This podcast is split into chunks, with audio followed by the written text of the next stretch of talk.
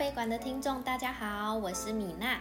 今天是周末下午，那相信大家应该都有到外面去晒晒太阳。今天的天气真的很好哦。前几天在台北，真的天气都是阴天阴阴的，完全没有太阳。今天的太阳非常的温暖哦。今天呢，米娜要来跟大家聊聊房地产。因为米娜身边的朋友啊，在近几年来呢，常会跟米娜聊到说想要买房，可是却不知道要怎么下手，那也不晓得要从何挑起。那买房到底要注意的细节在于哪里？今天呢，米娜会不藏私的来跟大家做一个分享。所以在买房之前呢，可能大家要先问自己几个问题了。第一个，你为什么要买房？如果买了房子，你会住吗？那买了之后呢？你到底会在里面住多久？卖掉之后，你希望它是保值的吗？那大家好好的去思考一下，你为什么要买房子？你买房子你是想要自住吗？或者是你想要投资？买了房子你会住在里面吗？或者是你今天是要住给别人呢？买了房你会住多久？很多人会想要就是可能用以小房换大房的概念而去买房。所以这一些细节呢，都是你要考量进去的几个重点了。那你要去想说，诶，如果我买了房子，我还会继续工作赚钱吗？因为买房开始呢，你会要每个月要负担房贷。那有些人就要去想一件事情：我买房，那我会继续工作赚钱吗？那还要去想，买了房子十年后你要卖掉的时候，你的房子是跌价或者是涨价。来十年之后呢？如果你的房子涨了，你也在工作赚钱，你未来的生活会有什么样的改变吗？所以选房子啊，真的是很重要。选房子其实最重要呢，最大的关键在于两个，一个啊叫做时间，那另外一个呢就叫做保值。因为大家在在对于买一些标的物啊，房地产标的物或者是其他的，好，例如好股票啊，还有可能像加密货币呀，基本上都要去想它的保值空间到底在于哪里了。所以买房子呢，你要去想，哎，到底我是要买房好，还是要租房好啊？其实很多人会说，哎，我今天我租房，我不如买房。可是要去想的问题是，那你买房子？你买下去之后，你后续的一些问题呢？细节这些有没有把它考量进去？其实买房啊，要去想到一件事情：你买房的目的是什么？那还有你买了这间房子，它现在的价格呢是落在哪里？还有空间？那再来就是这一间房子未来的价格在于哪里了？买房呢，还要考量到你到底是要买在大楼好呢，那或者是公寓？那或者想要买在透天，因为现在很多的一些新大楼啊，盖得非常的漂亮哦。新大楼里面啊，很多的设施啊，和那种高级游泳池，那或者是还会有一些就是偏向于什么呃，我看到蛮多那种什么撞球场啊，那也会有咖啡厅，很多的那个高级设施都非常的漂亮，很多人会喜欢买在大楼。那所以一样的价格，到底是买大楼、公寓或者是透天？这个就要去想，你今天买入你想要的呃方向是什么了。那接下来呢，还有就是要去想一件事情。现在其实买房子啊，本身呢利息也很低啊。今年呢，在房贷来讲，利息大概都是落在一点多帕而已。所以很多人呢会想要趁这一波房贷利息很低，赶快去购入房地产。可是如果你要买房啊，你没有投期款，那怎么办？好。没有投期款，基本上呢也要去想，哎，我投期款，我要怎么样去帮自己凑到这个投期款？那很多人可能就会去靠投资啊，那或者是说，哎，可能就是工作。那有一些再好一点点是可能家人会赞助嘛。那我们就要去想，投期款到底要准备多少了？投期款的准备啊，通常就自备款都是两到三成嘛。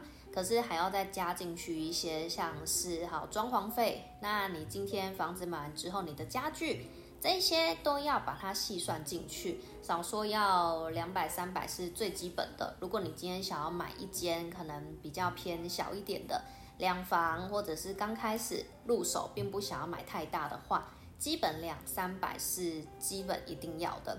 那我们再来讲一个，就是房地产呢。投资那跟自住的差异性在哪里？其实投资啊，要注意几个问题。第一个就是你的房客是谁，那他会在里面住多久？获利空间呢？店面格局呢？如果今天哈，我是要租给就是今天要开店的，好一些商家，那店面格局是什么样的店面格局？那自住还要注意几个，就是生活机能，附近的生活机能有什么？方不方便？建设公司这个都要考量进去的，还有你的楼层挑选。很多人他会喜欢就是住在高楼层，像我自己本身我就很喜欢住高楼层。因为高楼层呢，你可以俯瞰下去的风景真的很漂亮。那再来就是像好，你本身如果住高楼层啊，你会发现空气真的也很好。那投资的话呢，你要注意啊几个问题，就是你的房客是谁？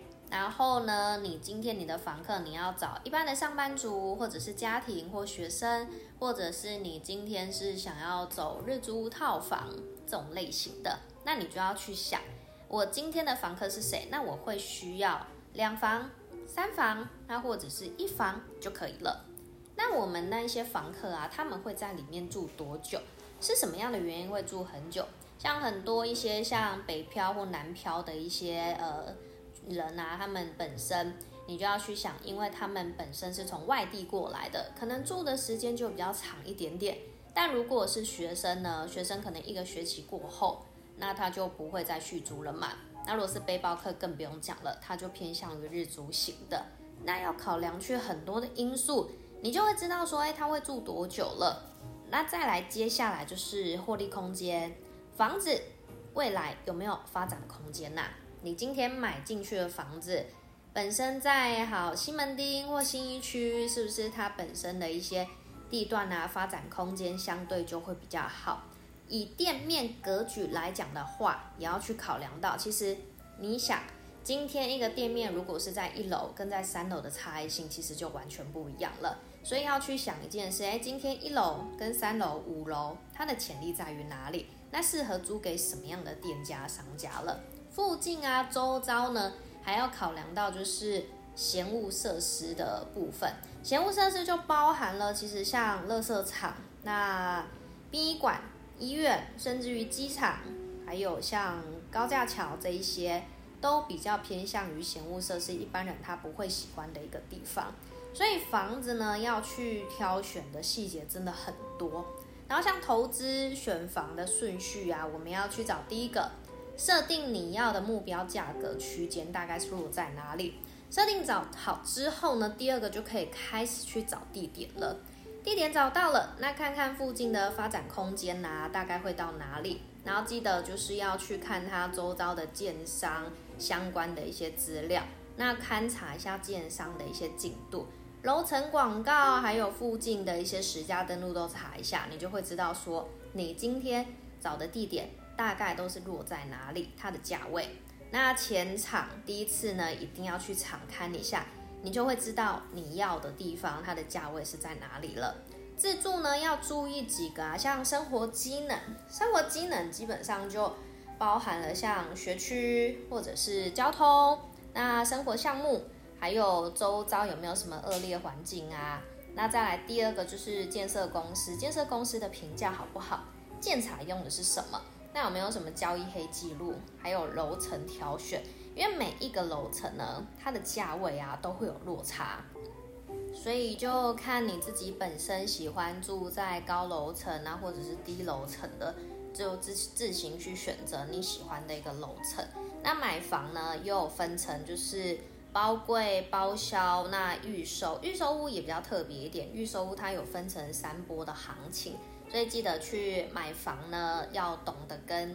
建商或者是中介啊，记得要跟他们砍价哦。所以其实买房的技巧、调解技巧很多。如果在私底下你有想要跟米娜就是聊聊一些关于房地产的一些细节，或者是你有想要买房呢，欢迎都可以私讯来给米娜跟米娜聊聊哦。那今天呢，米娜的房地产分享就到这边，那我们就下一次见喽。谢谢，喜欢我的频道记得要订阅哦。